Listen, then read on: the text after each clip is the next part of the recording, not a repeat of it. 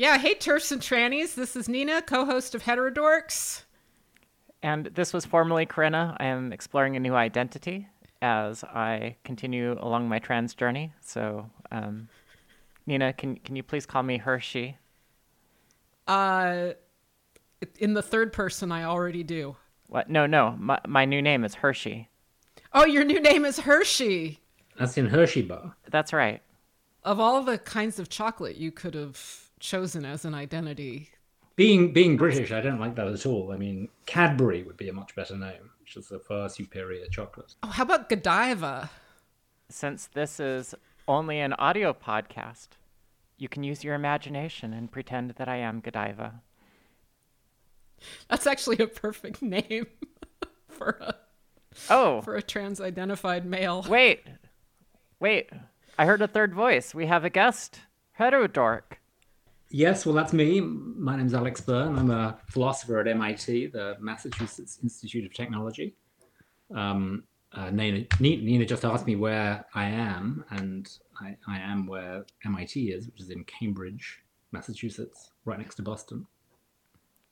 Where are you guys, actually? I don't even know where you are. I am in Indianapolis, Indiana.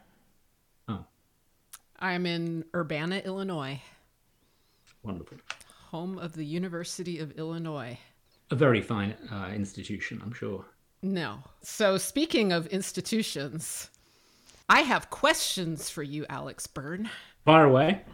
Uh, so, how long have you been in philosophy departments in academia? a longish time. I came to philosophy quite late, actually. This is not uncommon because you don't normally discover philosophy in high school. It's usually not taught in high school. And I, I grew up in in Britain and didn't have any exposure to philosophy. Actually, even when I went to university, I had no exposure to philosophy. I didn't study philosophy initially at university. So after that, when I was in my 20s, I lived in London for a while, worked for um, a number of advertising agencies, and um, during the evening, I went to Birkbeck College, which is a college of the University of London, a good Victorian working man's college, and studied philosophy there in the evening. And so I got a second degree in philosophy, and then I went to King's College London for a year to do an MA, and then I went to America to do my PhD. And um, I got my first job, which was at MIT in 1994. What was your other degree in? Uh, math. But you were worked in advertising? Yes, yes. I was a, a a media planner and buyer. I mean, it was kind of like so. Unfortunately, I wasn't on the on the creative side, but this was in the 80s, and it was still a bit like Mad Men. Actually, there was a uh, there was an advertising boom during that time, and there was like a colossal amount of drinking and um, debauchery, you know, at, at work. Um, anyway, so I yeah, it's amazing I actually survived that. But um, And you gave up drinking and Yeah. debauchery for philosophy? no, no, I didn't. No, no, uh, uh, no, no. I did. Well, I certainly gave up debauchery, um, but uh, but I certainly didn't give up drinking, unfortunately. Do you have to give up debauchery to be a philosopher? No, you don't have to give up Not at debauchery. It's just that there's a there's a lot less debauchery in philosophy than than there is or was in advertising. Um, I mean, there used Wow. to be some debauchery, there used to be some debauchery in philosophy, but uh, now you know with the current um, Puritan climate, um, there's a lot less debauchery at, at certainly at conferences than there used to be. How do you define debauchery? Um, casual sex with one's colleagues, that kind of thing. Oh, okay. All right. We have different definitions of debauchery, I guess, because philosophy from the outside looks seriously debauched at the moment. Uh, yes, it is. I mean, it certainly is. If you're talking about sex and gender and how that's treated within philosophy, yes, the situation is quite quite bad in my my view. So, so you've been in academic philosophy since the mid '90s. So, I recently read this book, Cynical Theories. Have you read it? Oh, right. Yeah, I, I haven't. I've read I, I've read parts of it. Yeah. So I'm just wondering, you know, as an insider, what the hell happened? Like, it's philosophy, academic philosophy seems like a a battleground for some of the stupidest ideas. Yeah. Well, it's you, you um the book cynical theories really isn't about that it really isn't about academic philosophy it's more right. about um, gender studies and postmodernism and what they call grievance studies right um, and even though judith butler is sort of notionally a uh, a philosopher, she belongs much more happily in gender studies. She's actually a, like a professor of, of rhetoric, I think, at, at Berkeley she we, we we wouldn't normally think of her as a um intellectual as a regular member. Sorry, what? no, no. Well, I don't actually have a very high opinion of Judith Butler as, a, as an intellectual, but she's not. Um, she's she's not part of the sort of orthodox analytic mm. philosophy intellectual community. Um, um, but in well, is is Grace Lavery? No, Grace Lavery no, is in the English Grace, department. But Grace but, is in the English department. But the that, but in that bicyclist that that uh, uh, Rachel McKinnon. Yes, sorry, that sorry. that um, person was in the philosophy department. That was just like one. I, am I'm, I'm one name change away. Sorry, uh, Veronica Ivy is the. the um, but yeah, so um, yeah, so Rachel McKinnon, Ver- Veronica Ivy was. She's no, no longer a professor in of philosophy. She was trained in academic philo- sorry in analytic philosophy, which is the main kind of philosophy practiced in um, top universities in the in the U.S. In the kind of philosophy that I do, questions of sex and gender are discussed primarily by people working in this relatively small subdiscipline of analytic philosophy called feminist philosophy there's a big kind of cat fight, if you like, going on in feminist philosophy right now over issues of sex and gender. Well, actually, calling it a fight within feminist philosophy is perhaps a bit misleading.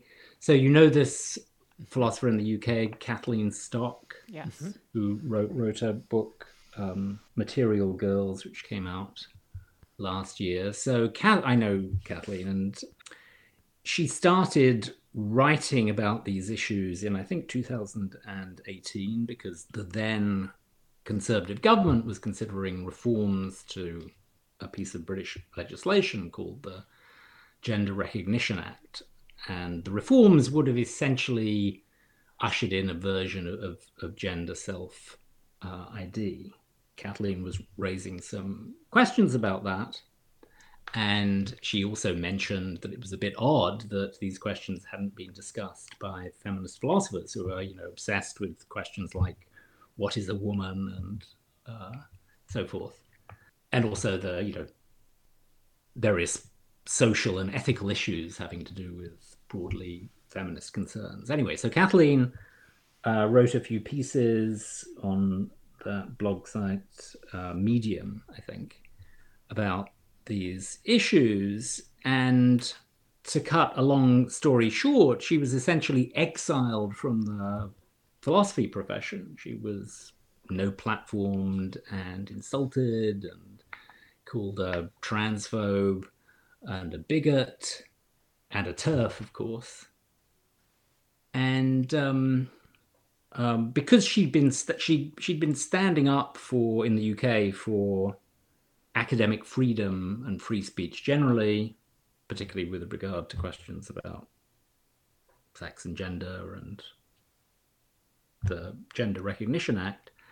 And as a result of that work, she was um, awarded the OBE in the New Year's Honours List. You know, the, the, the Queen gives out these medals to, to, her grateful citizens every year, like there are hundreds of them um, uh, for people you know who do good works of one sort or another or make various contributions to society. And Kathleen got the OBE, which I think is the um, uh, the Officer of the Most Excellent Order of the British Empire. And anyway, so so she got that in the in the New Year's honors list, and it's not as if this was some sort of confirmation of her, you know, bigotry because the British establishment is well known for being transphobic. I mean, numerous trans people have OBEs and and related awards from the Queen, and I think actually that very year a, a trans woman firefighter got some some honor in the uh, the Queen's giveaway. Anyway, so she got the uh, the OBE. Okay, then just one. I should add one one other thing just to kind of fill out how totally bizarre this story is. So, in philosophy, it not surprisingly, have you, have you either of you taken any philosophy classes, by the way? In college, I've certainly yeah I've read I've read Yeah, stuff. yeah. I don't I don't think I took a philosophy course in college. Well, anyway, you um, philosophy is a male-dominated discipline. It's about it's at the PhD level. It's something like seventy percent men, thirty percent women. Anyway, this state of affairs, this gender imbalance in philosophy, is viewed by many philosophers as some sort of huge existential crisis, which needs to be solved by any means necessary. So all sorts of um, procedures and policies have been put in place to try and encourage women to enter the profession and so forth. So we want to do everything we can to encourage women to enter the profession. Okay, now here is Kathleen Stock, who has been a, uh, has made a huge contribution to public philosophy. You know, agree with her or not, you know, she's like some major figure in the UK public intellectual landscape. And lo and behold, she's actually got the OBE. Philosophers very rarely get awards from the Queen or or anyone else come to that matter. I mean, but the perfectly good reason that we're you know mostly like dead wood and totally useless to society. Anyway, so you you would you would have thought that this would have resulted in Kathleen being congratulated and held up as some kind of you know role model and look, this is you know if you're a woman in philosophy, this is what you could do. You know, you could actually make some genuine contribution to public debates. But instead, some of Kathleen's professional colleagues, including some very well-known philosophers, actually organized this open letter complaining it was really a kind of an open letter to the queen in in effect saying you know your majesty you made a terrible mistake giving an OBE to kathleen stock who's you know a bigot and blah blah. And there was, there was a string of strange allegations in this letter and a number of glaring factual inaccuracies. Well, one of the most bizarre accusations was that kathleen was somehow um, by her speaking and writing, shoring up the patriarchy. You know, she is some kind of lefty lesbian. Anyway, so in the end, I think something like 700 people signed the anti Kathleen Stock letter. I mean, it's just the most amazing story. I, I, I, will never fully understand it, I think, as long as I live. I mean, a lot of the people who did sign the letter weren't like famous, and I think most of them were students, graduate students, or undergraduates, but still a number of big name philosophers signed signed the letter. Um, so, and there are a number of other examples. So, if you're a a philosopher who is, you know, interested in, I don't know, critic critically examining the notion of gender identity, say that, that that's one thing that is an obvious target for philosophers who are, uh, you know, just love these kind of quasi-conceptual questions. You know, what exactly is gender identity? It's like 50 million different things you might mean by gender identity. Is it true that everyone has a gender identity, and so on and so forth? You know, they, you can make some at least some progress on those questions, like from the armchair, um, which is where philosophers are normally to be found. But anyway, if you're interested in asking those questions, uh, you know, just in the spirit of intellectual inquiry. And of course, it's all very relevant to the current discourse. Then you're just not welcome.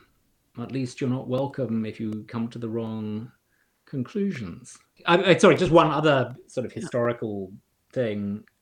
Uh, so, like, so a few years before Kathleen's um, like series of cancellations was um, the Rebecca Tuvel case. Oh, yeah, I know uh, that. Remember that? Um, that was in 2017. That was with the Hypatia journal. Yeah, right. Yeah, Rebecca wrote. Um, it's called a, a, defense of transracialism in Hypatia.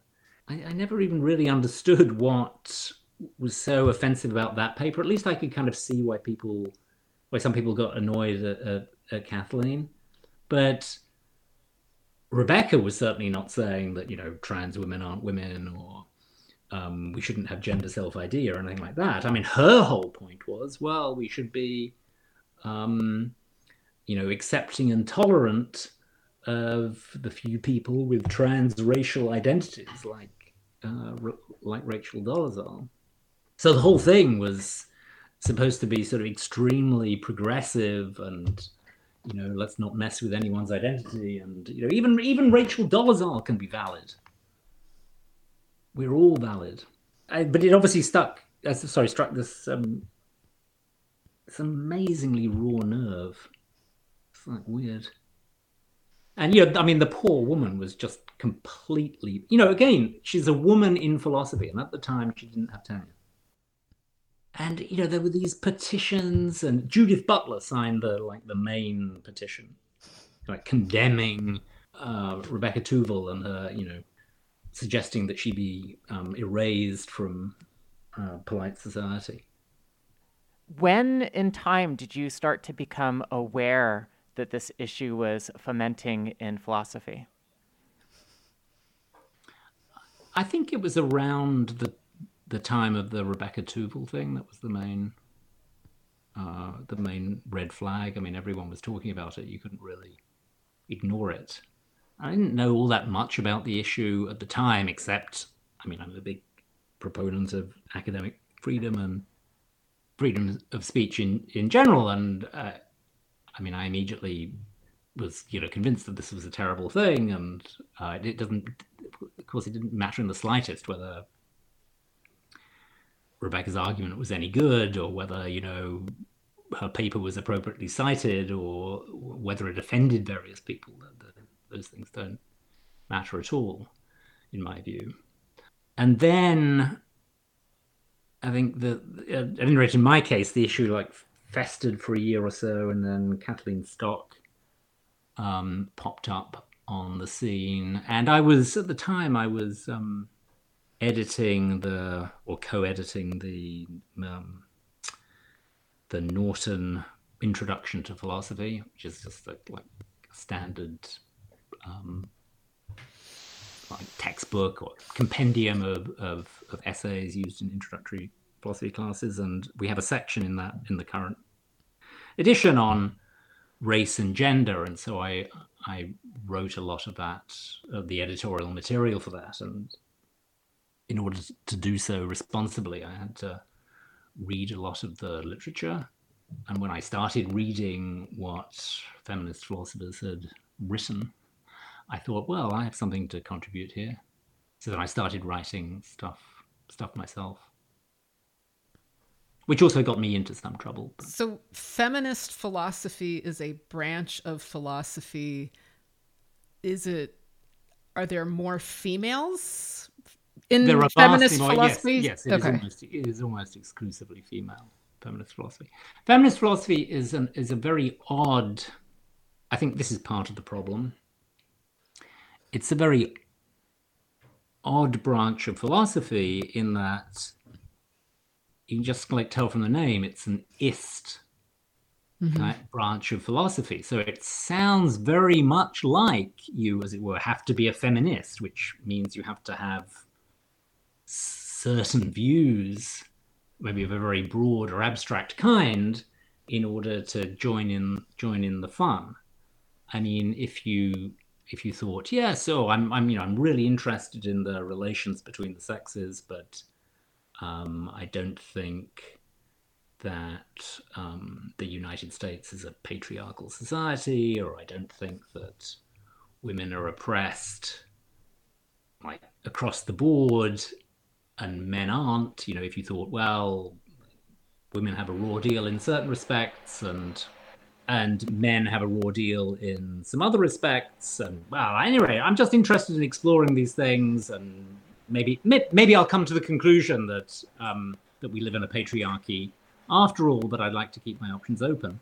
Then it doesn't really sound as if you know feminist philosophy, if you're like in danger of ending up not as a card carrying feminist, is really the um, the branch of philosophy for you and if it's not the branch of philosophy for you, then there's no other place you can go to where, you can discuss these issues. Sorry, let me let me just give you that's all a bit abstract. Perhaps. Let me give you another example. So, a branch of philosophy that I work in is called philosophy of mind, which is all about the mind and its relation to the world and the brain and the body and so on.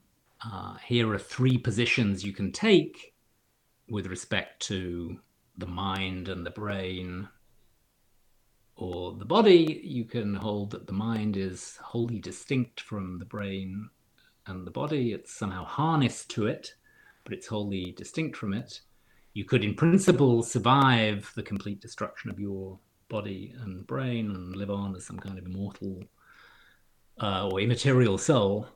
Um, that was Rene Descartes' view, roughly speaking. Or you could hold that uh, the mind is wholly material or physical, and there's nothing more uh, to having a mind than having some, you know, software running on the hardware of the brain or something like that. Or you could hold um, that every chunk of physical reality has both a material or physical aspect and a mental aspect. So, you know, this bottle of beer, I took the precaution of actually bringing some beer to this podcast.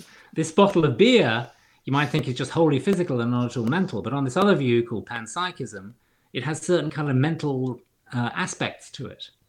So the, wor- the world itself is neither wholly physical nor, nor, nor wholly mental. Anyway, sorry. So you've got panpsychism and physicalism and dualism. So you've got these three isms, these three these three views, but there's no branch of philosophy called, you know, panpsychism. The panpsychists and the dualists and the materialists all get together at conferences and say that the other the other people are uh, you know idiots or totally misguided or whatever. I mean, the panpsychists in particular come in for a lot of stick. But the point is that you have all this you have all this disagreement. You have this um, subdiscipline of uh, philosophy, which is just united by this topic. It's not united in any sense um, uh, by a view. But the problem with feminist philosophy, in my view, is that it is united by a view, or at least it's united by uh, the absence of certain views. And at the moment, if you ha- have views like Kathleen Stocks, Holly Lawford Smith is another philosopher who's been treated very badly by the profession. Uh, she's in uh, Australia at the University of Melbourne. If you have views like these philosophers, then you're not welcome in the, the feminist philosophy tent. And indeed, other feminist philosophers will say, um, kind of by way of justifying uh, your exile, well, you're not really a feminist. That's, yeah, that's crazy. Not an intellectually healthy situation, my it sounds from the outside, it sounds like crazy. It sounds just like academic rot. Like I had this idea, most of us do, that people with PhDs are supposed to be smart. Huh. Yes. I made you laugh. Ridiculous thing I've ever heard. and uh, you just need to look at the Twitter people who have PhD after the Twitter name. Yeah, well, Twitter makes everybody into a, a fool. Um, but it, it does seem, I mean, maybe it's always been rotten. Maybe the academy has always been rotten. I my my father was a math professor, and I grew up practically on the campus of the University of Illinois, and I I did go to college for two years and then I dropped out because I actually wanted to learn and college was interfering with my learning. I had a bad attitude towards educational institutions. Uh, yeah. And they and, and so they, they were bad then, but they seem to be like horrifically worse now to me. Yeah, I mean, um, there's definitely a, a, a, danger of sort of exaggerating the rot, and you know, most philosophers don't do feminist philosophy. So the the Kathleen Stock and Rebecca Tuvel cases sort of illustrate how it's it's really very misleading if you're trying to gauge how healthy the academic climate is in universities or disciplines, just to tot up the number of, you know, cancellations or public shamings or blackballings, because really you only need one or two. And what happens is people realize, Jesus, well, I shouldn't be investigating this topic or I shouldn't be saying these things. Um, you know, I should really keep my mouth shut because this is what is going to happen to me. Uh, you know, there'll be op- there'll be open letters, and I'll get piled on on Twitter, and people will think I'm some hateful bigot and uh, whatnot. And you know, I I could be even I could even be driven out of the profession at the um, in the in the worst case scenario. The, the the relatively limited number of cases you can point to doesn't by, doesn't really indicate the the extent of the effect, which is to definitely chill the the climate. Aren't there philosophers who directly address like the human need for integrity and the human need to for honesty and like aren't philosophers aware of that or yeah no lots of yeah philosophers um of course it was a philosopher um, John Stuart Mill, who you know gave the most convincing, um, most well-known defense of, of free speech in on on liberty. But I mean, this has been another, I think, disappointing thing for me personally, because you always, I've always like fondly imagined that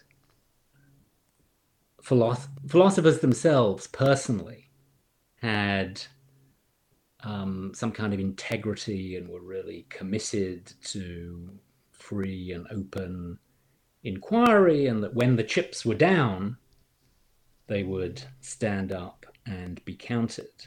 And that was extremely naive of me.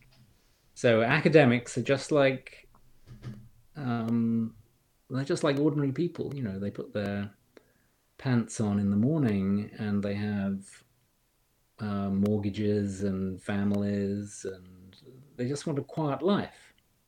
So, for the most part, um, uh, many of my colleagues have just ducked behind the parapet and you know, like pretended that this isn't really going on, been willing to, to do anything about it or to show their their faces publicly. And it's still in a way that's like very easy to do because you can always say well i don't really understand these issues. This is not my specialty i work in logic or the philosophy of mathematics or something like that. Um, but yeah the the general cowardice of academics um, can, can hardly be uh, exaggerated. Wasn't there some dude called like Vol- voltaire or something like that yes right is he a philosopher or just a big talker?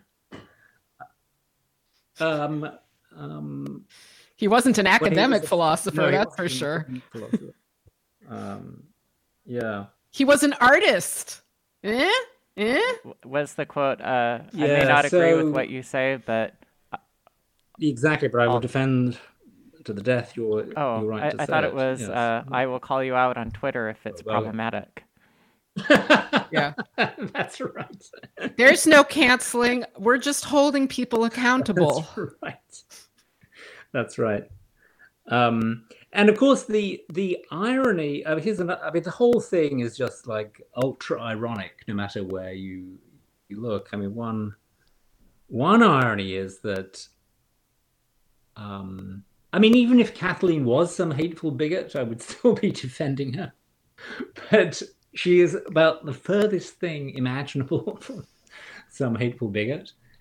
And when her book, Material, I don't know if you've read it, when her book came out, a number of gender critical people got kind of annoyed because it's all like so reasonable and, you know, can't we all get along and, you know, let's respect each other's pronouns and whatnot.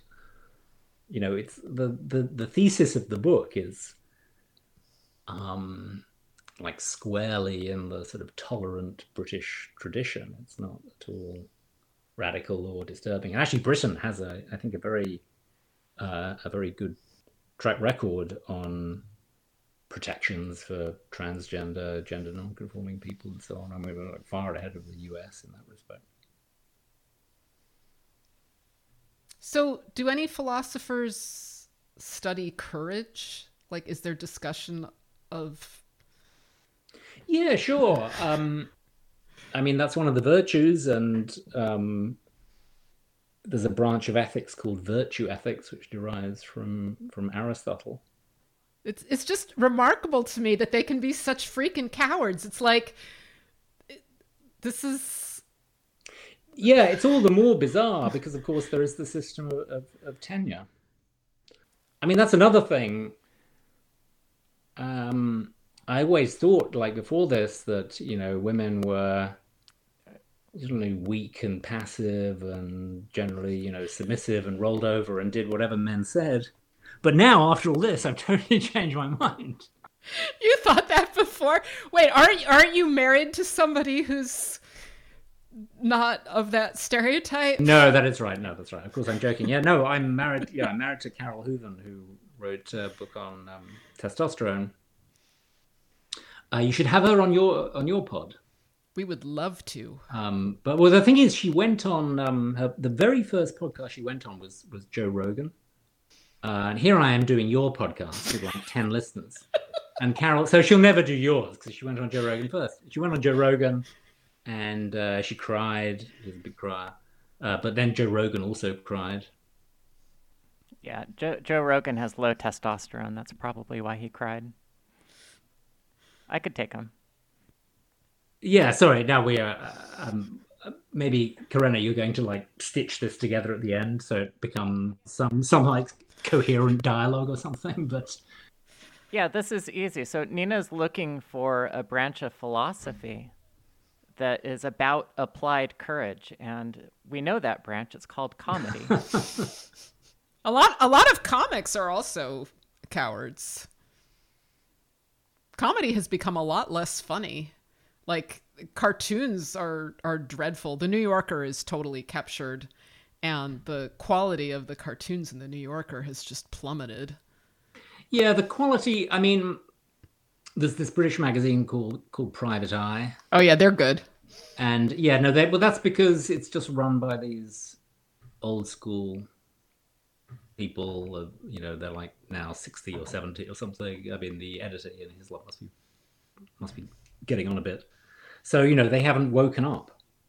And there, there was one good car- cartoon recently about the Taliban and how, you know, they have this all-male government, but they have their pronouns in their bio or something. So you know, at least that, that's that's progress. Um, oh yeah, so so Carole, um, not only does she have far more Twitter followers than I do, but um, she was quoted in this article written by Katie Herzog about medical schools and how medical schools or some medical schools apparently are uh, skating around terms like male and female. And uh, you know, and there was a, actually a tragic case mentioned in the um, in the article of a trans man who went to a hospital and was not. No one realized that he was in fact pregnant. They thought that something else was wrong. Anyway, he was like sent home or something, and um, the baby died. Anyway, Carole was quoted in this article, and as a result of that, she was invited to appear on Fox and Friends. I have no idea what this program is, but anyway, who knows what it is? But um, obviously, as a Cambridge intellectual, I uh, do do not watch um, the um, televisual apparatus. Um, certainly have no idea what this Fox thing is. But anyway, Carole went on Fox. It was just like a few minutes, and she said, basically, she said, yeah, you know, male and female, we shouldn't like drop those terms, and um, yeah, she's very touchy feely. Uh, of course, we can respect everyone's pronouns and everyone's gender identity and blah, blah, blah. You know, she actually said that. What it wasn't just, oh, we should just steamroller over um, people, you know, over the way people wish to be addressed or anything like that. She's just making a point specifically about retaining the, the terms male and female. And, and n- neither was she saying that, you know, as, as soon as some trans man walks into a hospital and everyone should like point the finger at him and say, you are female the whole context was about uh, education in medical schools. Anyway, so what she, so what she said was just like totally anodyne. Even I could have said it. I, I, I hardly know anything about these things. Um, but as a result of that, uh, there was some big fuss in her department, and complaints were made, and you know one thing led to another, and yeah, there was like a huge fuss at Harvard. Baffling. Has that resolved? Well, it's sort of yeah, it's sort of ha- it's sort of well, you'll have to have her on the pod and she'll tell she'll tell you what happened. But it did like spiral out of control for uh, for a bit. I, I, have to tell you, one of the um, things that I'm worried about is that yeah. what she said is something that that I would say. Sex is yeah. a an immutable property that happens because of genetic expression and that even if you are a transsexual or a trans person, as I am, that that is just something that you contend with as one of the challenges of daily living. And I don't think I don't sure. think that there's anything controversial about that. But when I see examples being made of individuals such as your wife I'm worried for myself being able to express similar sentiments about about my own more complicated path. Right. Right. Right. And of course you do have people like um like Buck Angel who's very happy to broadcast to the world that he's he's female. But then I guess he's viewed as true truscum or a trans medicalist or something. You'll have to update me with the latest terminology. You have it exactly. Yeah. Um, no, I don't. I don't use these preferred pronouns. I use no, I, I... sex-based pronouns because I speak English. Um, I'm just I'm just putting that in there. Less no no no, no listeners know, think everybody's speaking on this sh- on this podcast. Yeah, no, I know yeah is nice you do some of us are not nice yeah actually this issue has come up with corinna whether whether it's possible to misgender corinna since corinna doesn't as far as i know corinna doesn't seem to have a gender identity at the moment. But i use sex-based pronouns when i talk about corinna. When corinna's not there. But i i think yeah i'm I mean, I mean, in a way, I'm slightly pu- puzzled by that. I mean, for one thing, it's um, it's just harder cognitively. I mean, if someone is like presenting as a man, you know, like visibly presenting as a man or visibly presenting as a woman, then, um, I mean, yeah, then it it's just a lot easier to use she in the case of a trans woman or he in he in the case of a trans man. I mean, you know, you really have to like, keep, keep your eye on the ball, as it were, or, or the lack of ball, um, to use the other to use the other program. I mean, I can see how, well, but, but presenting a sort of political point to doing it in certain circumstances, but in like Pres- sort of everyday life, it seems uh, slightly odd. You presenting as or passing as. These are different things. Oh no, no, that's right. Yeah, exactly. No, I didn't mean right. Yeah, no, that's an excellent, an excellent distinction. I, I meant, in fact, presenting as. Obviously, if by passing as, and you know, you didn't know the person from Adam or Eve, then of course you would you would use in your terminology the wrong pronoun because this person passes a, wo- as a woman, even though she's I would I would missex fact, them. Yes, yes, exactly. Yeah, right, right. I would I would Um, yeah, that's Yeah. right.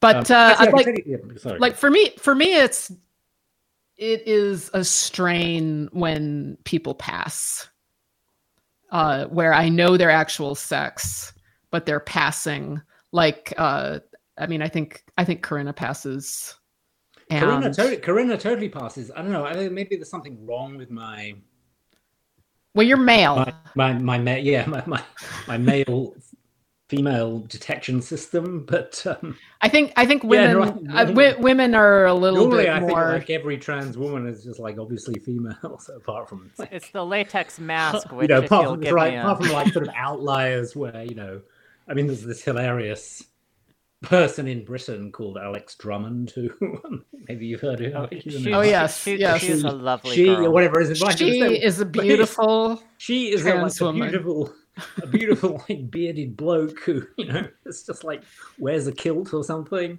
And uh, there was a lovely quote from her that she's widening the the bandwidth of what it means to be a woman.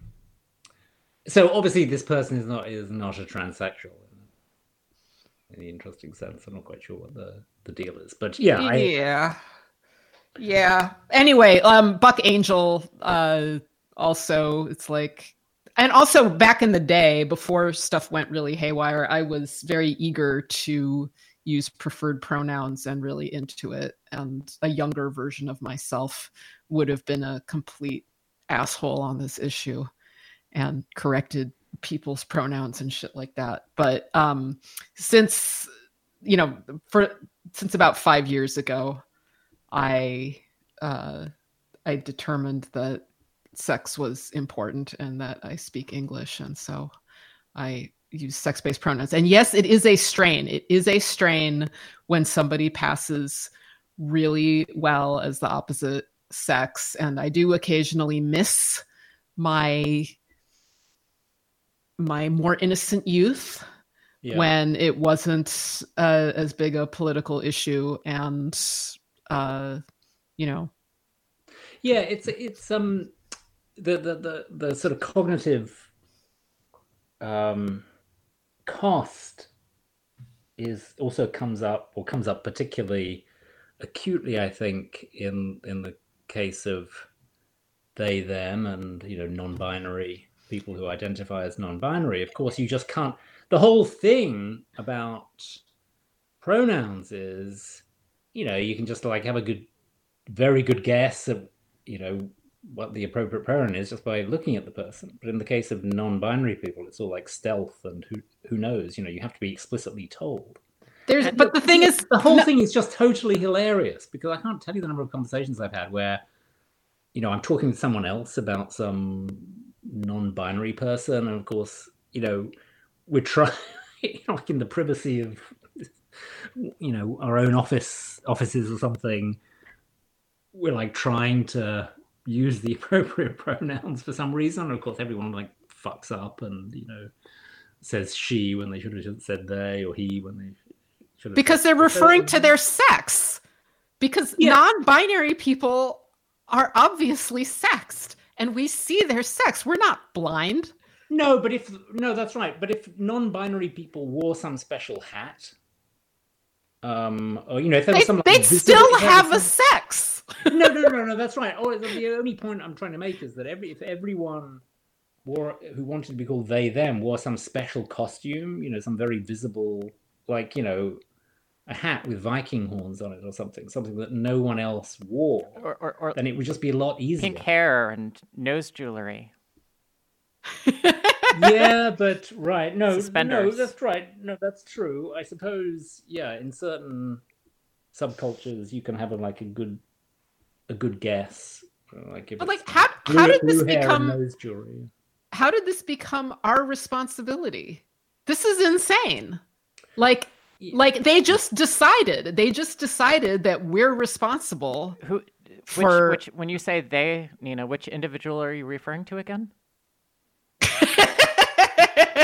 I'm using the English they since I speak English. I'm referring to a number of people Well, to be I mean, one. who who have just declared they they somehow decided that other people's behavior has to change, other people's language has to change, other people's thinking has to change. They decided that on their own and now we have our esteemed guests referring to p- people speaking English as fucking up.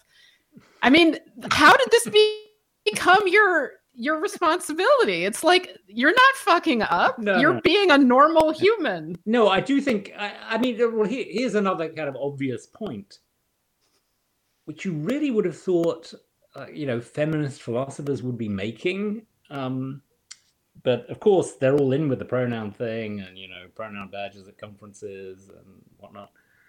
Um, so you would have thought that um, a feminist would want to drain, given that we're stuck with these gendered pronouns in English, you would have thought a feminist would want to drain pronouns like he, he or her of any stereotypical connotation. So, you know, you can be a he and be as feminine as you like, or you can be a she and be as masculine as you like. But of course, all this pronoun business, forget the like the transsexual case. That's totally different. I'm completely on board. Right, okay. I guess Nina and I have a Nina and I have a disagreement. I'm totally on board. You're erasing Corinna. Corinna's horrified. Okay, well, I'm just completely, I'm totally lazy. It's like it would just be too much of a bother to call Corinna he. he.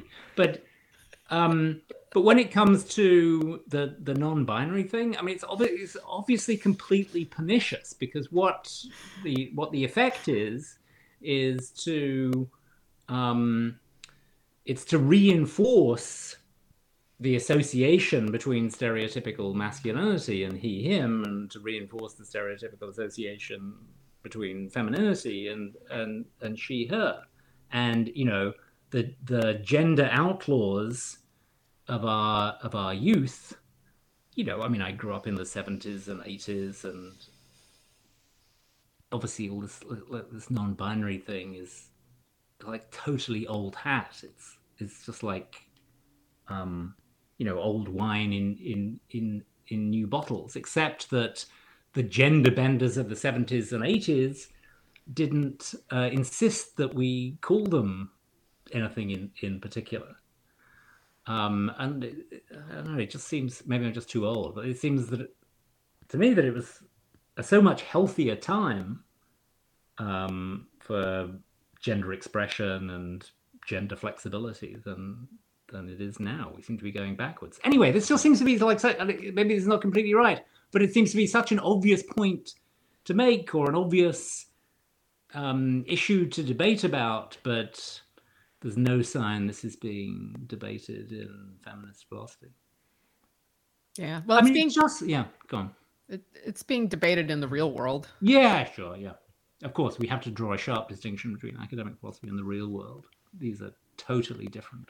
one of the reasons why Nina and I thought that it would be a good idea to have this podcast is because it shows people from two different points of view being able to talk about things and sometimes disagree with things and just sort of model the behavior of bravely taking on some of these topics and in a way where we're not accusing each other and we, we take sort of a lighthearted tone to it. Yes, of course. Well, Yeah. it hasn't changed the real world yet. Well, that's because you only have 10 listeners, Well, we need better marketing. Yeah, but tomorrow including Grace. tomorrow we'll have 20. Yeah. We need to get Carole on your podcast. Then She'll make it. She'll Yeah, make yeah, us yeah, she'll- stars. She'll, she'll, she'll bring her vast Yes. audience of fans and enemies over to your over to your pod. No, I know. I think it's great, and um, you also made, I think, Corinna, you made another excellent point, which um, it's like part. I shouldn't even say this, but like part of the attraction for me, I've always been interested for a variety of reasons in these in these topics, but only recently became serious about it. But part of the attraction for me is that it, it, it definitely has its funny side. There's just something just very something that like tickles my tickles my sense of humor. Um, no, there was actually just on the pronoun thing. So, uh, can I tell you this like faintly amusing story? It's mm-hmm. it's only faintly amusing, but um, so I I wrote this paper called um, uh, "Are Are Women Adult Human Females?" Uh, it's a long, long story about that paper, but um, it it finally got published after being like rejected from numerous journals. and, um, and then this philosopher, this non-binary philosopher from Yale, uh, they them, um, was not pleased with my paper and wrote a, um, like an amazing response, uh, not just like accusing me of making various mistakes, but also accusing me of using adult human female as some dog whistle to my army of TERFs.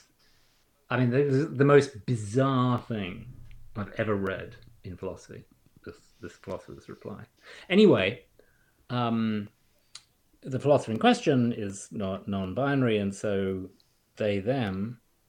But the amusing thing is that in in their reply, I was they them'd.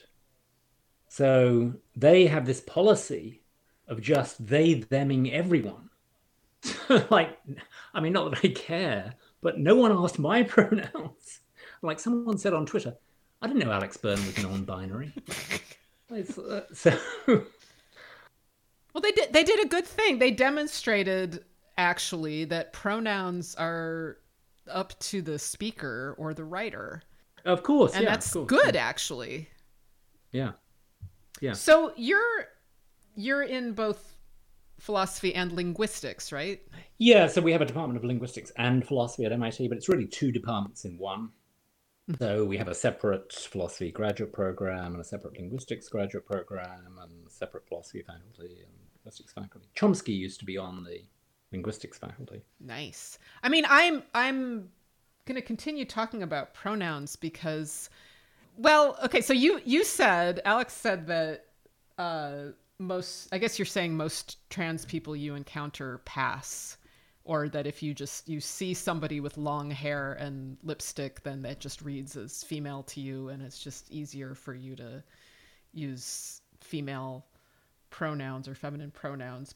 But yeah, yeah maybe but, i'm just maybe just men use these incredibly crude cues to well, my, male and female i i have an ex-boyfriend who was face blind. Oh and, really? And yeah, I actually think that face blindness is more common in men. So yeah. actually, I had long hair then. He insisted that I have long hair. He would be completely freaked out if I pulled my hair back or cut my hair. In my experience, most people who identify as transgender and want special pronouns do not pass as the opposite sex or as anything in particular uh, the, the vast majority. Um, so old school transsexuals are pretty rare among yeah. people that call themselves transgender. So it's pretty, I very, very frequently, uh, especially with non-binary people, but really with anybody, it's like I can tell their sex. It's not a problem. And so the the com- being compelled to use pronouns is like being compelled to lie, and it's very stressful and and to actually use those vanity pronouns uh it it takes like a whole lot of brain space that otherwise I would be using to think. Uh, it, it it like focuses everything on this on this person and it diminishes my own integrity and it's a it's a big it has a big impact, which is why I think they like it so much. Um, I do not think it is benign the demand for preferred pronouns, and I'm just wondering, you know, it's like, aren't people studying this? Aren't people studying? What happens like uh, in in academia like in something called linguistics and philosophy in academia you would think that people would actually be studying what happens to people when they use these these bullshit pronouns that completely contradict what they're seeing. I mean, it wouldn't surprise me that to find that you know he act or male pronouns activate some male stereotype and you know maybe primes you for certain gendered expectations and then similarly for for female pronouns Corinna what is your view of all this pronoun business A few years ago, I realized that there were some feminists who would use sex pronouns instead of gender pronouns, and that they had a philosophical reason for doing so.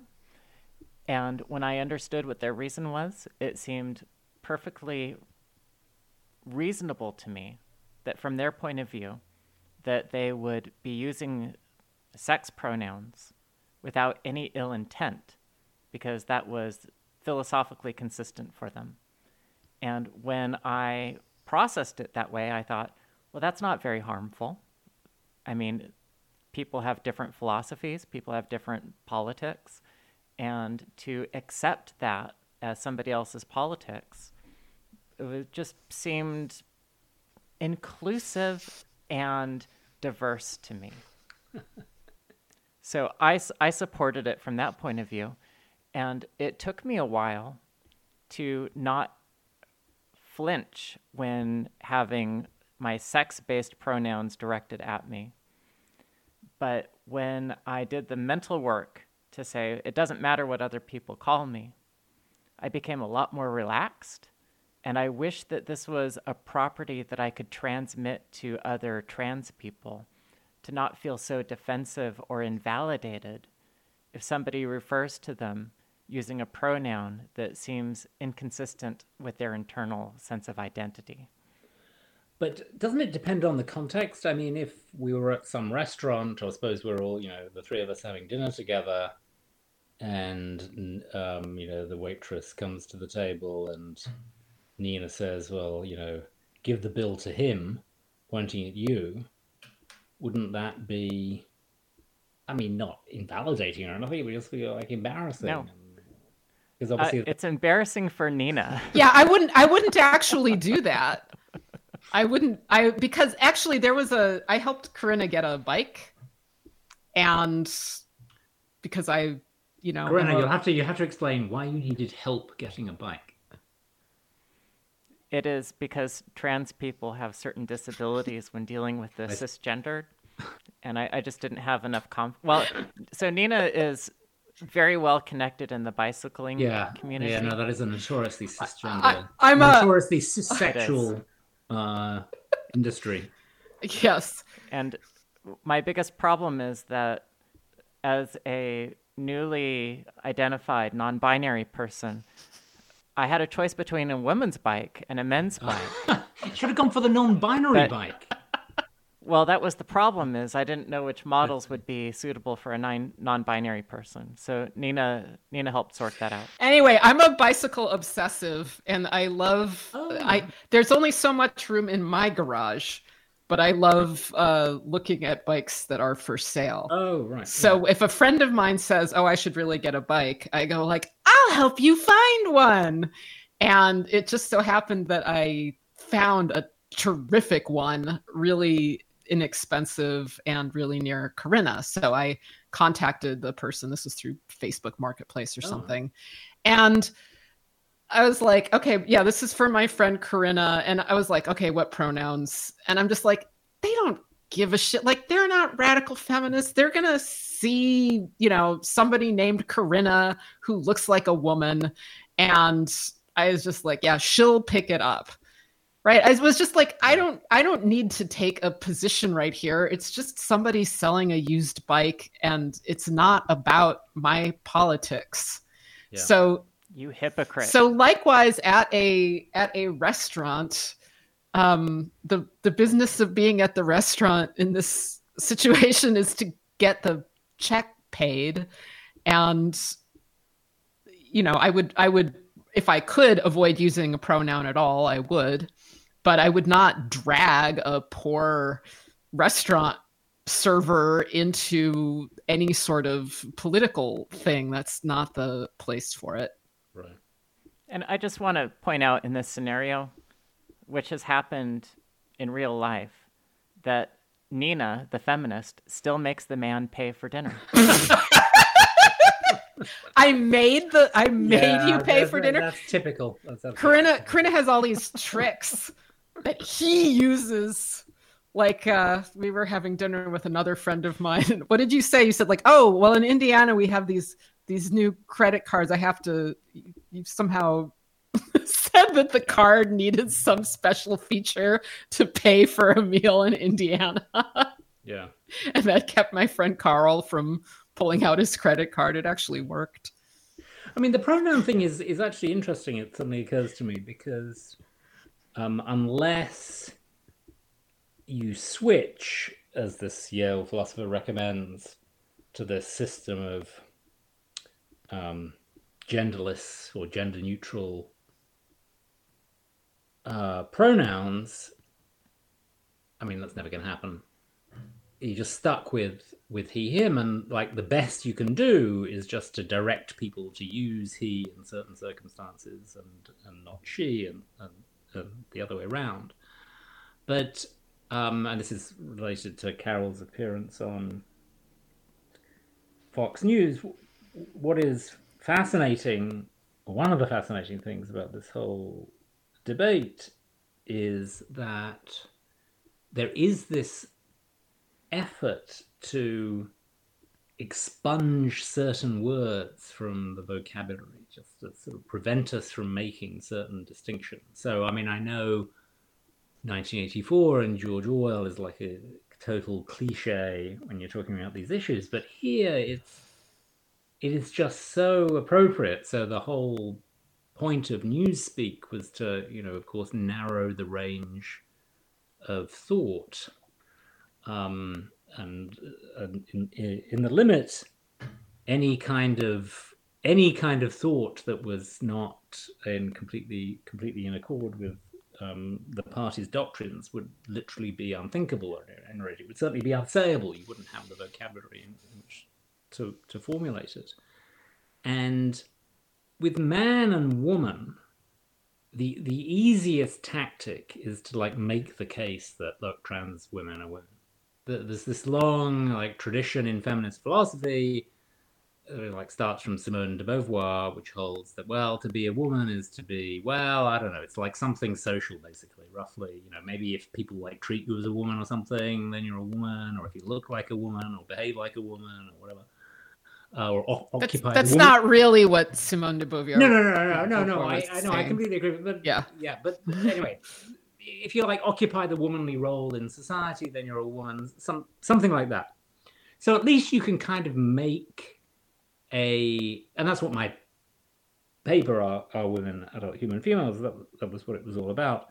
So you can at least make the case that trans women are women, in which case we don't have to stop using the word woman, even though, like, uh, yeah, of course, there are other other contexts in which it's awkward, like that um, very recent tweet. Maybe it was like from today or the other or yesterday from the ACLU, where they oh. changed this Ruth Bader Ginsburg quote about abortion by like stripping out the word woman, but that's to accommodate trans men.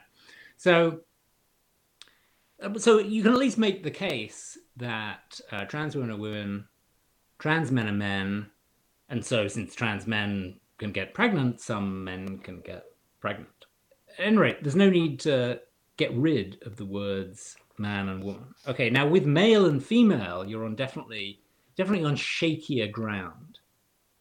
You can make the case that trans men are male and trans women are female, but that is a lot less pl- plausible. I mean, not that I think it's really plausible in the case of woman and man, but you know, you're really like straining at the leash to try and come up with some remotely plausible argument in the in the the male female case. So really, your only option, if you want to stop people from thinking or saying, well, okay, maybe trans women and women, but at least there's this like fundamental distinction between trans women and cis women, and that trans women are male and cis women are uh, female. Your only option, if you want to people, if you want to stop people thinking that, is to somehow get rid of the words male and female. And amazingly, that is what that is what seems to be happening. I mean, it's like if you just like speak openly of males and females, that that is transphobic in some quarters. And then, of course, we have the, all this. This occurs in scientific journals, like numerous scientific papers these days talk about um, uh, people who are assigned male at birth or assigned female at birth, birth assigned males or birth assigned females. So the the flat, unqualified statement that here we have some males and here we have some females, and our research is looking into the difference between these two groups that that statement cannot be made. You can only make the statement that uh, the birth assigned males have, you know, uh, this reaction to the COVID vaccine, and the birth assigned females have this other reaction to the COVID vaccine. Is this a phenomenon that's limited only to human beings, or if you're doing an experiment on mice, are some of the mice assigned female at birth and some of the mice assigned male at birth? Well, that, of course, is an excellent point. Yes. And uh, the answer is no. Uh, that was a rhetorical question, Corinna. I, I take it. I mean, that would be pretty, like pretty amazing if something like I was hoping it was rhetorical. Mice, well, I don't, don't, know. Maybe after this podcast, I will go and Google it, and I'll find that there are these births, these these um, uh, birth assigned male mice. But no, of course, if you're talking about non-human animals, then they're just males or females, which well, which they, is they, they, could be non-binary mice. Yeah, no, that's true. That's true. Well, we could breed some non-binary. I mean, you can breed all kinds of weird mice. I mean, you can breed some some non-binary mice. You I think you you might be able to breed can... intersex mice, but not non-binary yeah, yeah. mice. Yeah. The difficulty with the non-binary mice is getting the, the, the little studs in their tiny little noses. you can dye their you can dye their fur blue. Oh yeah, yeah. It's the easy part. It's the it's little mouse septum really. septum yeah. ring. Yeah.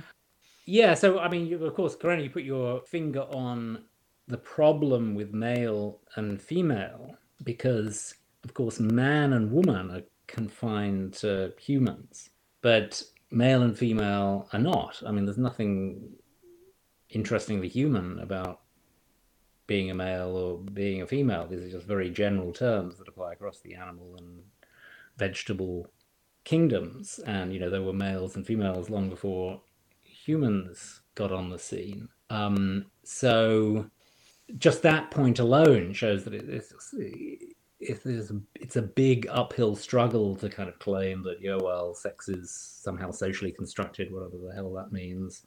And, um, tra- trans trans women are, are female after all. Incidentally, the whole non-binary thing is another issue because another sort of re- related issue because um, I mean you're more up to speed with the latest version of these doctrines, but you can certainly find many people saying that okay non-binary people do not identify as male and they do not identify as female. And what basically what this means is they are neither men nor women. Um, now, this is actually slightly awkward because there are some non binary men and some non binary women. And also,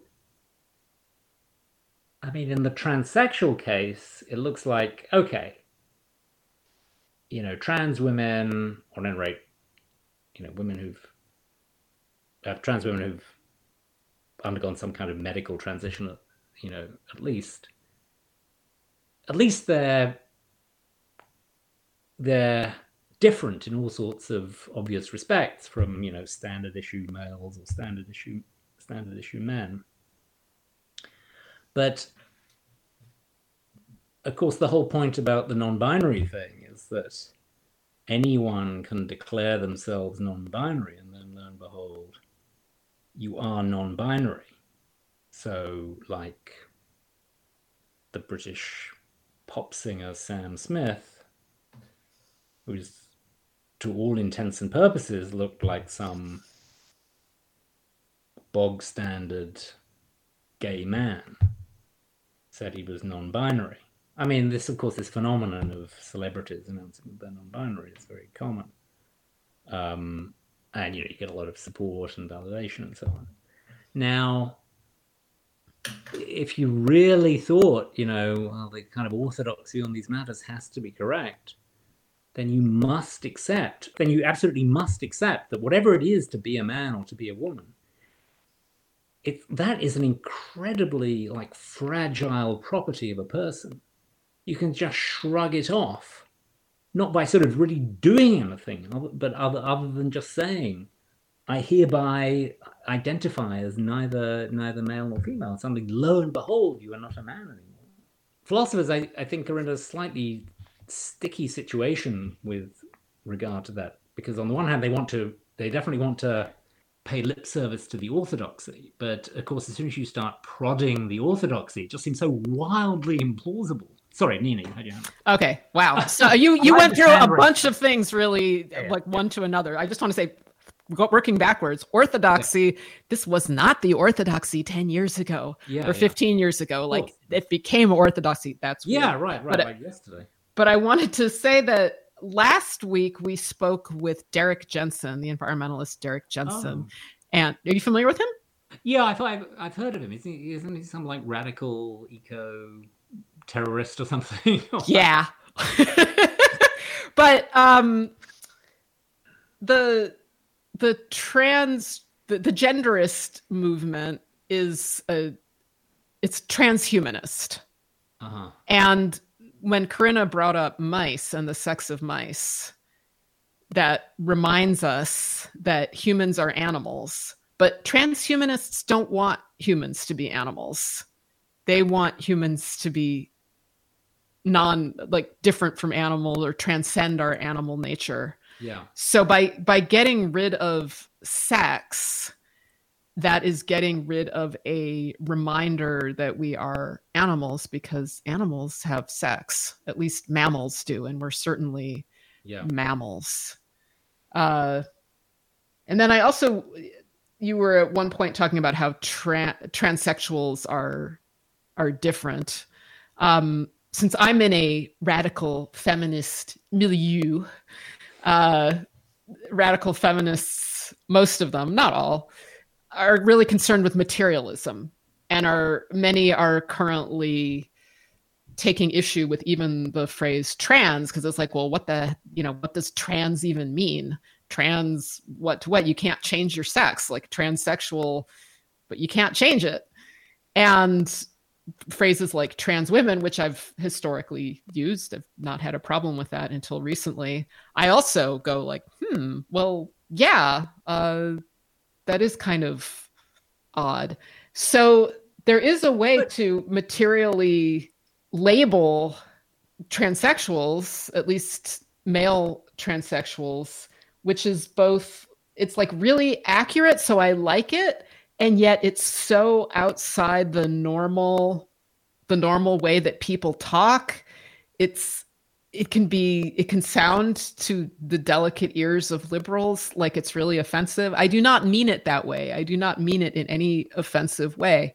But materially what we're talking about is feminized eunuchs. Um, right. Although of course of course some of them are not eunuchs. Transsexuals are feminized eunuchs. But you're talking about transsexuals who've like had the full uh Yes, I'm talking about transsexuals who you brought up because they are. You were talking about material differences. You were yeah. saying, as opposed to like your bog standard transgender, yeah. which is just someone yeah. declaring no, an identity. I, mean, I, I, agree. I mean, it's it, it, that's I, I actually I remember. I now remember. I was looking at uh, Corinna's um, Quillette article again, um, and I think you said in that Quillette article that um, you made some remark about the word transsexual being not part of the approved vocabulary anymore, and that's just another example of the of the sort of Orwellian tendency to or sort of the Orwellian trend whereby you know you want to make a distinction but you find that you know you don't have the language to to make it in. So you want to distinguish yourself a transsexual from you know sam smith this like non-binary bloke um, who is of course in no nothing like you whatsoever and you know no evidence he had gender dysphoria or anything like that um, he's just a gay man getting in touch with his feminine side. Um, Which, as a female, I find so freaking offensive. This is Yeah. so offensive And- to women. but yeah, well, the, okay, so so the so I think the the feminized eunuch thing is is not uh, uh, that is not completely accurate. So, for, so there are these men. Well, for a start, um, the standard route to becoming a eunuch these days is to have surgery for prostate cancer, and um, to add to that, there are these voluntary eunuchs, men who, for whatever reason, often there's a kind of sexual motivation, wish to become eunuchs, Mhm. and they, you know, they get themselves castrated, basically.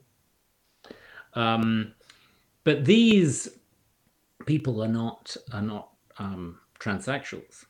So I'm wondering that whether you know your your vocabulary seems to be a bit too broad. It all seems seems, seems, Fe- seems, seems feminized eunuch. well, I think you know you do get a bit feminized after you've been castrated anyway, and yes, naturally, but the, but the whole point. I mean, I mean, no. There, there's like a lot of there's a lot of eunuchs who are not.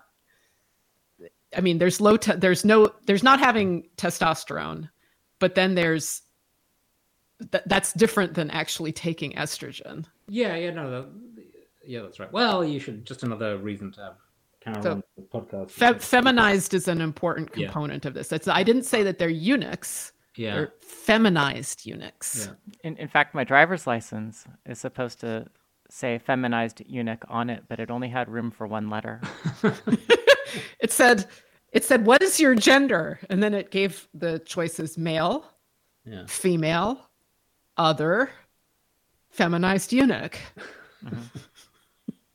I mean, people used to talk about sex changes back in the day. You know, when when I was a boy, people had sex changes. I mean, no one really thought. No, no one really took that phrase literally. i think a lot of people didn't think about it enough to take it literal to to reject its literalness a lot of people didn't really want to think about it Well, in fact, I would say that men, not you know, not all men, hashtag, men generally were very happy for there to be other men who would remove themselves from the category of masculinity rather than tainting it with their antics of femininity and dressing up in women's clothing. So, whether or not sex change was meant to be literal, it was still effectively embraced as being practically true because it suited men not to have a threat to the category of masculinity. That, I mean, I wonder if that is really right because, I mean, lots of people who who who sort of publicly had sex changes. I mean, back in at least back in the day, they they were not. Um, I mean, as men, they were not particularly feminine. Indeed, some of them were really quite masculine. So one, Like so, who? I mean, well, well, well. Just take um, the most one of the most famous British examples is um, Jan Morris, who was James Morris and who wrote a book called Conundrum in 1972 about her sex change at the age of 50 or something like that. And as J- James was a like a globe-trotting journalist and travel writer, and was on the ninth British expedition to Everest. You know, like twenty-two thousand feet up the side of the mountain, and um, was married and had um, five, five children, I think. Classic um, autogynephile. Well, possibly. Um, Jan did not. Yeah, Jan was. I'm going to write about uh, Jan and James, and I'm writing a book, a book about these things, and Jan is an excellent example. Um, but yeah, the book it's a it's a very short book, and Jan was a wonderful writer.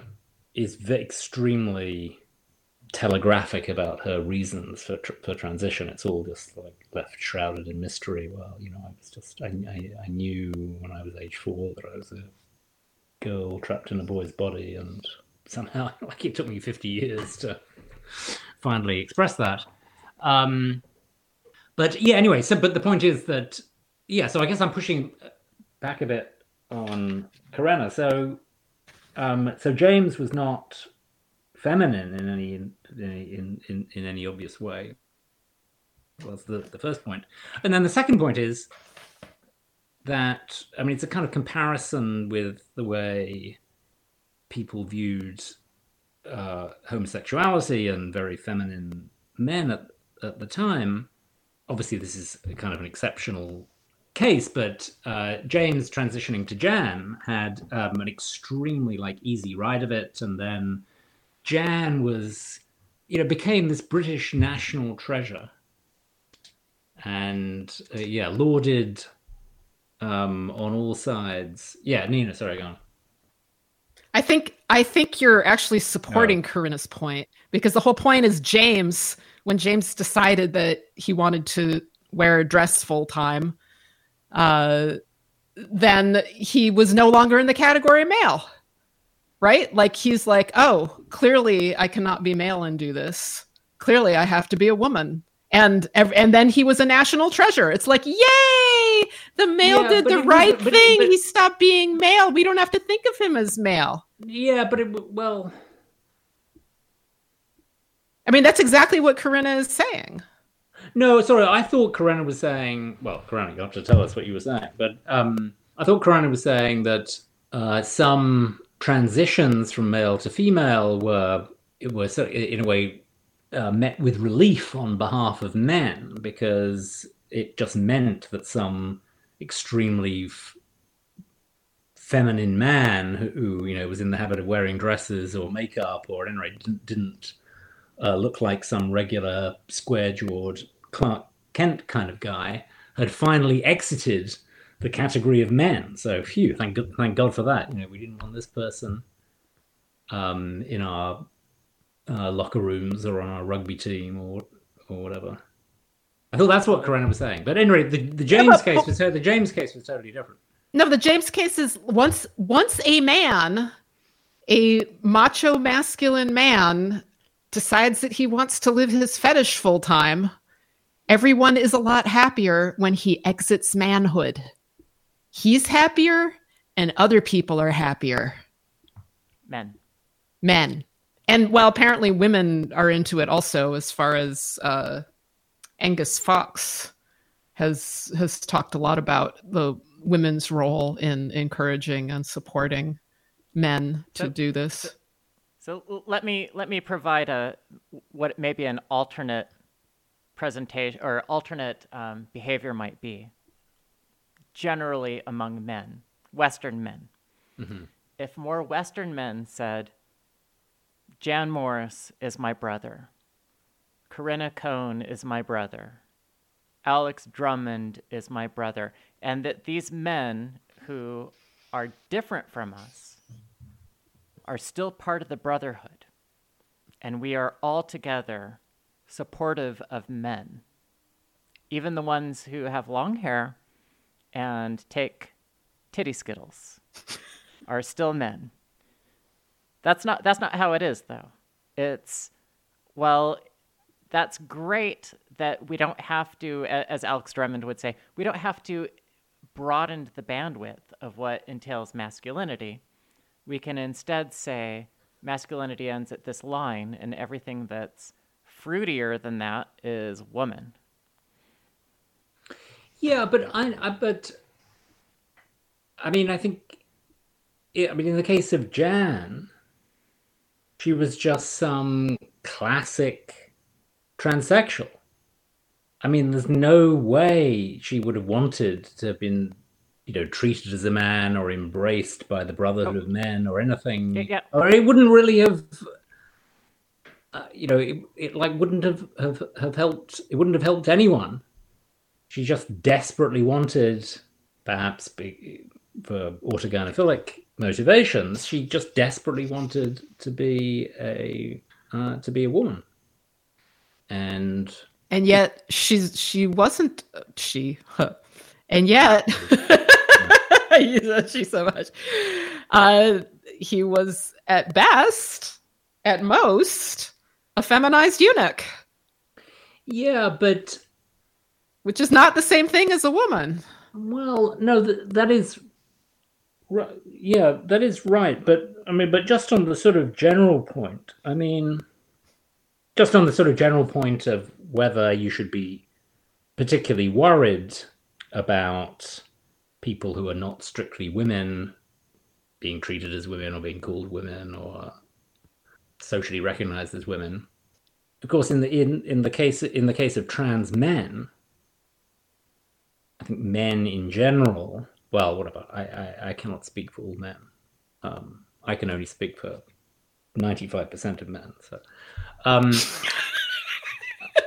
in the case of in the case of trans men, I don't think men really have really an issue with you know welcoming trans men into the brotherhood of men, even though, like strictly speaking, they're not men. Okay, if I'm holding my gay sex party, then I'm probably not going to invite the trans man, and that's going to like uh, annoy some of them. But for you know every other when I'm doing the bowling league and um, the you know inviting my friends down to my man cave and whatever, the yeah sure the trans man, I, I don't give a crap. Why isn't Jan your brother?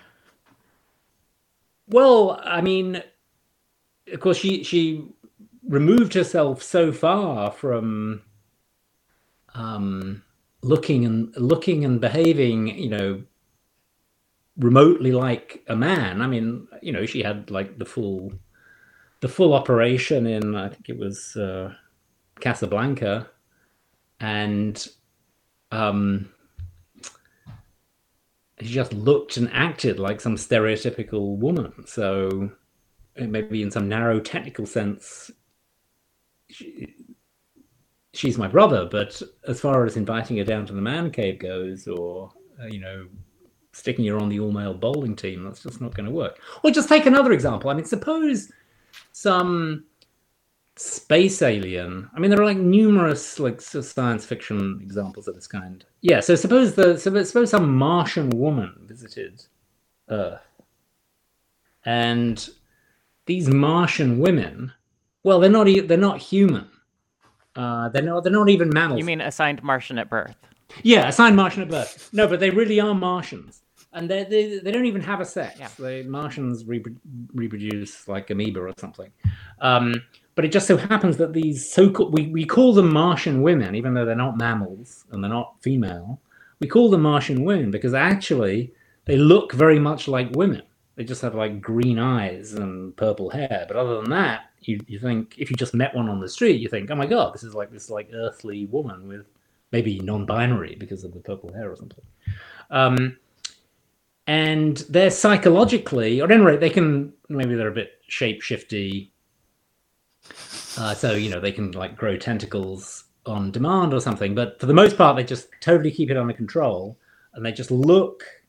You know, if they strip down in the locker room, they just look like regular women, and psychologically they behave just like like regular women. Um, and um, anyway, so if like a bunch of these came down from from Mars, you know, they're like totally harmless. They're really nice people, uh, really nice aliens. Um, would you, Nina, have some issue with these Martians, you know, do it, you know, intruding in on female spaces and getting dressed in the female locker room and and whatnot. I mean, some of them are turfs, probably. Some of them are actually turfs.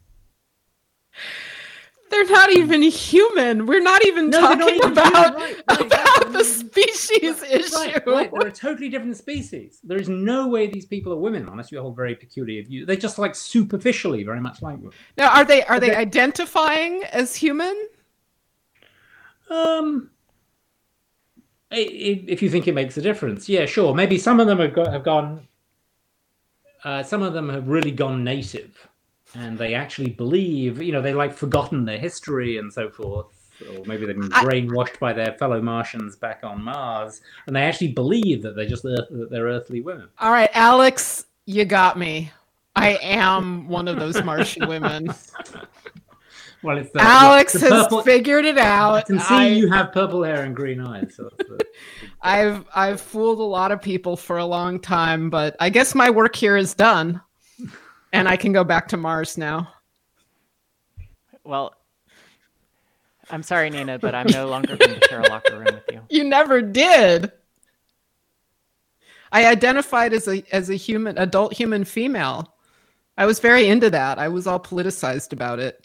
I thought that uh, my oppression was based in my sex, not my identity. yes. Or at least that's what I said. But really, I've been a Martian all along, and I've taken you all for a ride.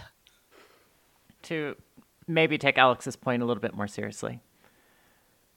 If somebody transitions and passes very, very convincingly, then they can go into those spaces and not cause any sort of disruption.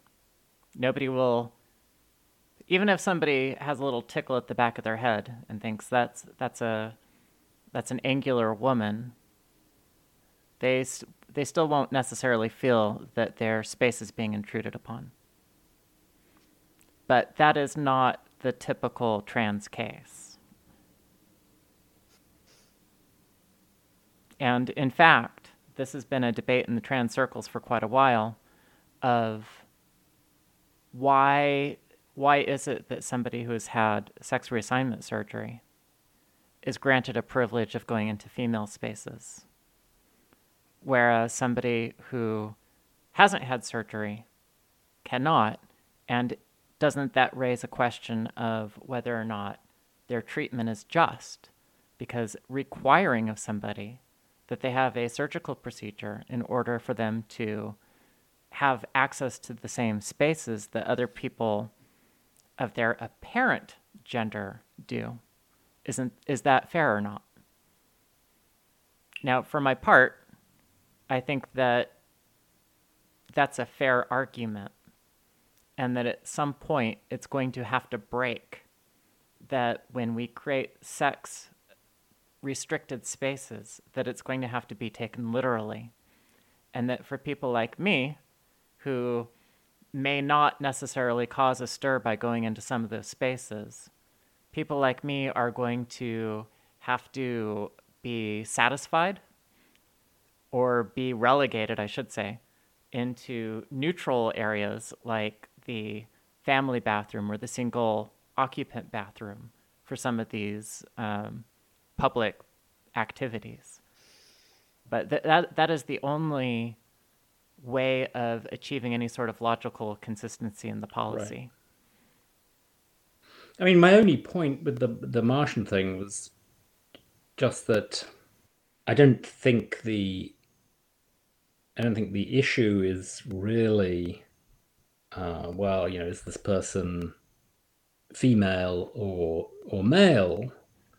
It's something uh, slightly different, although connected to that to that question. So there's there's something about um, female spaces and uh, the and the need for female spaces that gives you an argument for excluding males or at least excluding many males from those spaces and the, the, there isn't a parallel argument in the in the in the male space case. So you know, males should not really like freak out at um, trans men who probably have much bigger muscles than they do anyway. You know, coming into the the male locker room or something. They shouldn't have a problem with trans women coming into the locker room either. No, no, I no, I completely agree. Right. Yeah. Yeah. No. Yeah. I, I mean, a lot of this is a lot of this problem is because they do have a problem with that. Yeah. Fair's fair. You know, it, trans women would have a problem with that as as well. I mean, if you know, if um, if you've managed to achieve some relief from your gender dysphoria by transitioning from from male to, to female, like huge personal cost and expense and so on, then it's you know things are not going to be helped if you then start waltzing into the into the male locker room. I mean, maybe that's not to say that you should be in the woman's locker room, but at the very least, there should be some other option. Yes. Well, if there were if there were third spaces, uh, radical feminists would totally support that. All sorts of people would support that. Everyone would have supported that, and it's been a real back back when I had different expectations.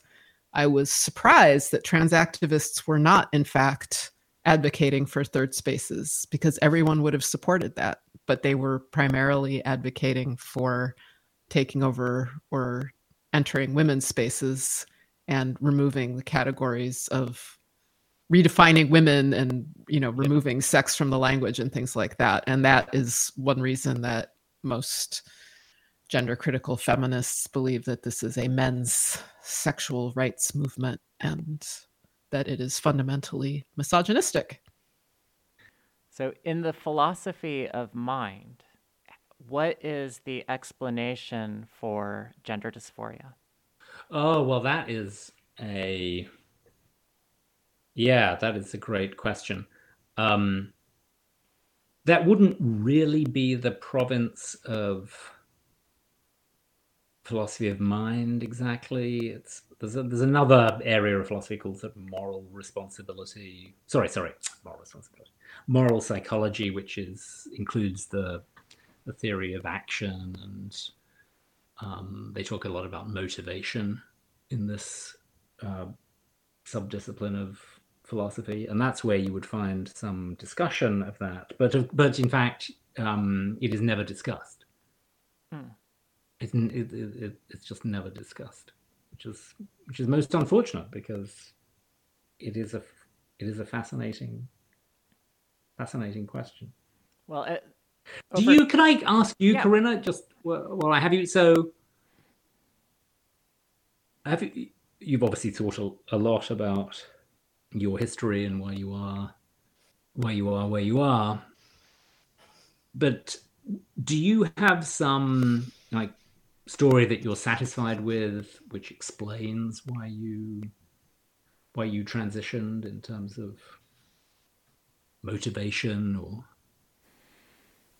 my biggest difficulty, Alex, is that I have knowledge that the more that you try to rationalize something from your past, the more that what you are doing is pulling in things that you have learned subsequent or, or after that event, and that you reframe your original decisions in the light of the things that you've learned and the things that you've thought about after that event.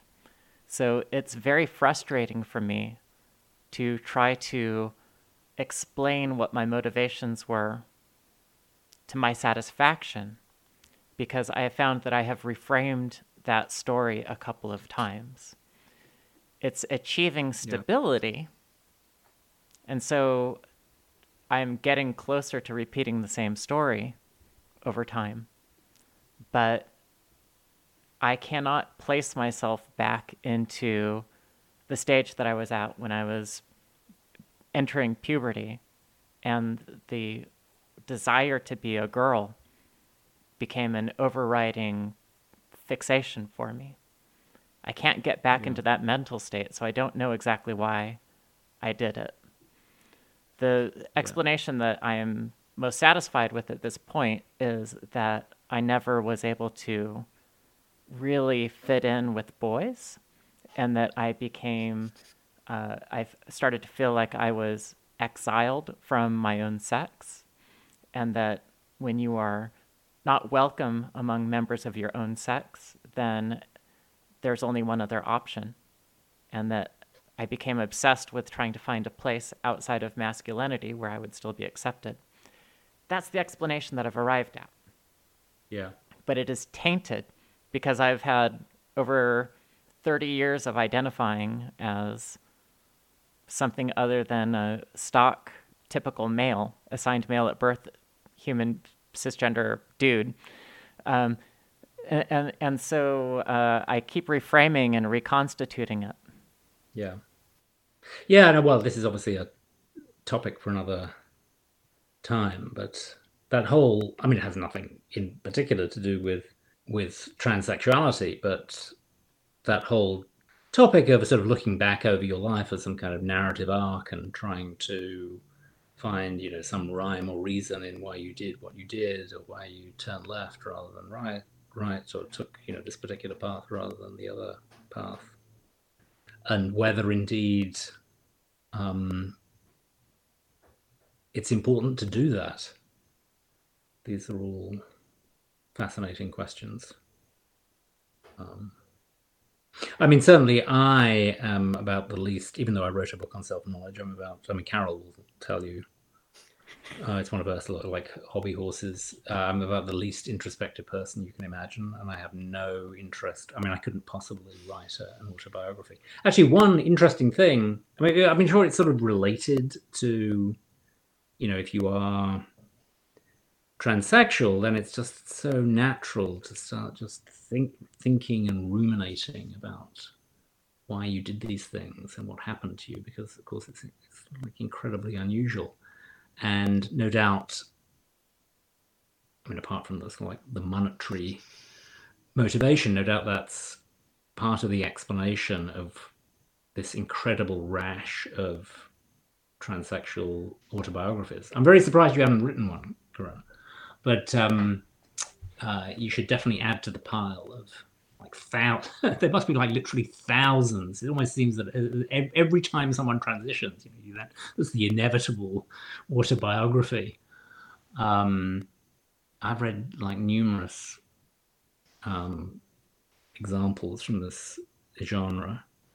Um, oh, there's another very there's a very interesting philosopher actually called Galen Strawson who who who writes about this kind of thing. I mean, whether um, having a narrative about your life really makes sense or is a good idea, or whether the self is somehow constructed by this narrative. Anyway, mm. you should have him on the pod as well if he has any investment in turfery. But uh... uh see, I, have become uh, really frustrated listening to people, to trans people, give narr- like explain their own narratives of their origins because it's so tedious. it's so tedious. It's so consistent. Like how many yes. how many trans people yeah. go, you know what? I just got tired of having a penis. I thought I would change things up a little bit. and uh, I, I wanted my eyebrows to look nicer. So between those two things, I decided to change my sex. You know, that would be a cool that would be a cool origin. Yeah. I mean, maybe that's the maybe that's the trend these days with people, you know, microdosing testosterone and having a little bit of work done, and it all seems to be rather, you know, playful and exploratory, and not like the uh, I, I I like the old school transsexuality myself. Alex, for our listeners who may have heard of your your famous and renowned wife, but who are less familiar with your works, is there anything that you would like people to take a look at, or that you'd like uh, like to be better known? If you just Google me, you can find my MIT page, and then it'll take you to my webpage, which has a bunch of ramblings on it about um, gender identity and what is a woman, that kind of thing. And Byrne is spelled D R U M M O N D. Uh, that's that's approximately correct. Yes, David Byrne should be your um, mnemonic, the Talking Heads guy. No relation, unfortunately. We did enjoy your YouTube video, which we will link to. Oh, cool! You mean the Minds and Machines thing? Is that? Yeah, that was the Minds and Machines intro. Yeah, the, to my um, my MOOC. And it was on that basis Yes. that Nina and I said, "This guy's awesome. We need to talk to him." Okay, well, thank you so much for having me on. Thank you so much for for coming on the podcast and yeah, broadening broadening the, The- the brotherhood bandwidth and of what it means to sisterhood. be a philosopher. yes, Make sure exactly. you cut out everything I said that could possibly get me cancelled. Well, I identify as a philosopher now too. You are a philosopher. So I hope you make room for me in the philosopher's bathroom. Sure. Trans philosopher. Yeah. All right. All right. Thanks a bunch. Okay, pleasure. All right. Bye, turfs and trannies.